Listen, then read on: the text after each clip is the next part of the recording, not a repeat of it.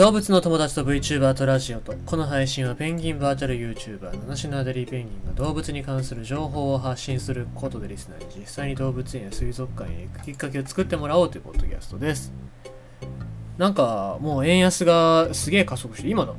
いくらになってんのかね？ちょっと今日のその円安の状況見てないです。僕はあの150円まで行くと思ってますのでうわーなんか株価がすごいね、上がってるけど、あ、でも、ね、あ今は141円ぐらいになってるのか。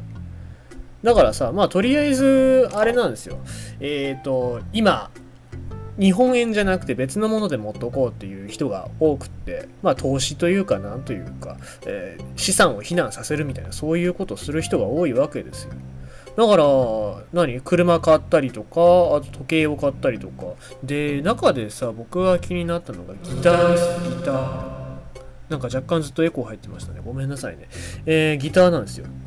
ギターがさ、まあ、あのギブソンの J45 とか、マーチンの D45 とかね、えー、いろいろ高いギターでたくさんあるんですけども、そういうの、あとまあ、エレキギターなんかっていうのもそうですね、えー、そういうのがどんどん今高くなってるっていうことで、まあ、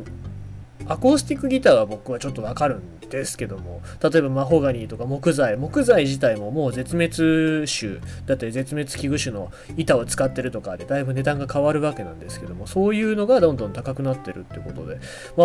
あ、そうなるとさ、ギターを弾かない人がいっぱいギター持って、でギター弾きたい人っていうのがギター持てないみたいなそういう流れになるんじゃないかなと思うとなんかもったいない気しますよね。で、安くなって、あ、損したっつってね、あの手放して、で、その間のなんかこう、本来の楽器の価値っていうのはね、誰にも分かられないのかなって思ったらちょっともったいない気しますけどね、なんか別のもん買ってほしいですね。えー、まあそんな感じでございまして、今ちょっと見たらあの株がドンって上がったからわーって思って、喜ぶというか怖いんですよね、株が上がるっていうのはね。えー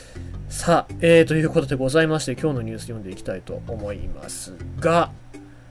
エチオピアで巨大カワウソの新種の化石発見。体重2 0 0キロ。ライオンサイズ。エチオピアで現代のライオンに匹敵する巨大なカワウソの化石が発見されたそうだ。クリクリとしたマナコがキュートで最近ではペットとしてこれは問題ないんですけどね。問題になってるわけですけども。でペットとしても人気らしいカワウソだが大昔は恐れられていた存在だったようだ。新たに発見されたエンヒドリオドン。オモエンシス。これ学名ですね。の体重は推定200キロ。半水生の一般的なカワウソと違い、陸上で大型猫科動物のように草食動物を飼って食べていたという。水の中入らなかったんですね。今から350万年から250万年前、そんな危険な大型カワウソがまだ体が小さかった私たちの先祖を周、えー、私たちの先祖の周辺におり、おそらくは食べ物をめぐって競争していたと考えられるそうだ。この研究はフランスの学術誌に掲載された。現代でも大きなカワウソの仲間は存在する。これ、オオカワウソですね。ただ、オオカワウソは30キロあり、えー、北米などのラッコは45キロにも達する。だが、600万年から200万年前にはユーラシア大陸やアフリカ大陸にもっと大型のカワウソが生息していた。最もよく知られるのは、東アフリカで多く発見されているエンヒドリオドン。で、えー、これ体重が、えー、推定200キロもあった。今回、歯や大腿骨の化石が発見された巨大カワウソもエンヒドリオドン族の仲間で、発掘地であるエチオピア、オモ渓谷下流域にちなみエンヒドリオドンオモエンシスと名付けられた。従来、エンヒドリオドン族の仲間は半水生で、アフリカの淡水でよく食べられる軟体動物やカメ、ワニ、ナマズなどを食べてきたと考えられてきた。しかし、どうやらエンヒドリオドンオモエンシスはそうではないようだ。歯のエナメルに含まれる、えー、酸素とえ炭素の安定同位体を分析したところ、えー、その値はカバのような半水生動物というよりは大型のネコ科動物やハイエナのそれに近かったのだ。歯の同,、え、同位体はその動物が何を食べていたのか知る強力な手がかりとなる。今回の分析結果に基づくならば、エンヒドリオドンオモエンシスは陸上で草食動物を飼って食べていたと考えられるとのこと。研究グループは今後もアフリカのカワウソの化石を集め大型カワウソが生態系に占めていた地位や200万年前に絶滅した理由などを解析解析する予定だということでございます。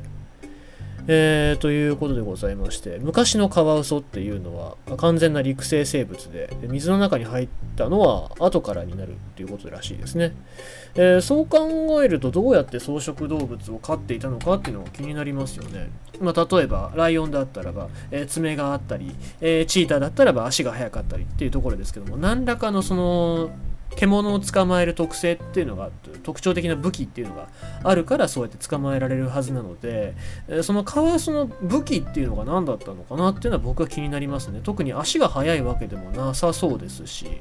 えー、まあ牙が爪がすごいとかそういうわけではなさそうなんで、まあ、そう考えると今のカワウソのあの姿がそのまま大きくなったっていうのは考えづらいかなっていうふうに思いますよね、まあ、そうなると化石だったりとかもっとえー、いろいろなところの部位のね、なんか、えー、っていうのが発掘されることによって、まあ、そういう生態っていうのが解明されてくるのかなと思いますし、まあ、あの歯のその同位体の内容からそういった動物の食ってるものだったりとかその生態っていうのが分かるっていうのはかなり面白いなと思いますしまあそういう研究っていうのを本当にあの賢い人たちがやってると思いますのでね、えー、なんか楽しませてほしいなと思います、はい、で、えー、ついでに言うと、まあ、あのカワウソでございますのでですね、えー、昔の記憶をこう辿るとおそらく我々も食べられてたんだろうなと思います。あの悪そうな顔して食べてますけどもあの感じであの頭からボリボリいかれてたんだろうなと思うとやっぱり、うん、カワウソは飼育するべきじゃないなと改めて考えさせられますね。ということでございまして今日のニュースは体重 200kg のライオンサイズの巨大カワウソの新種化石で発見されるということでございました。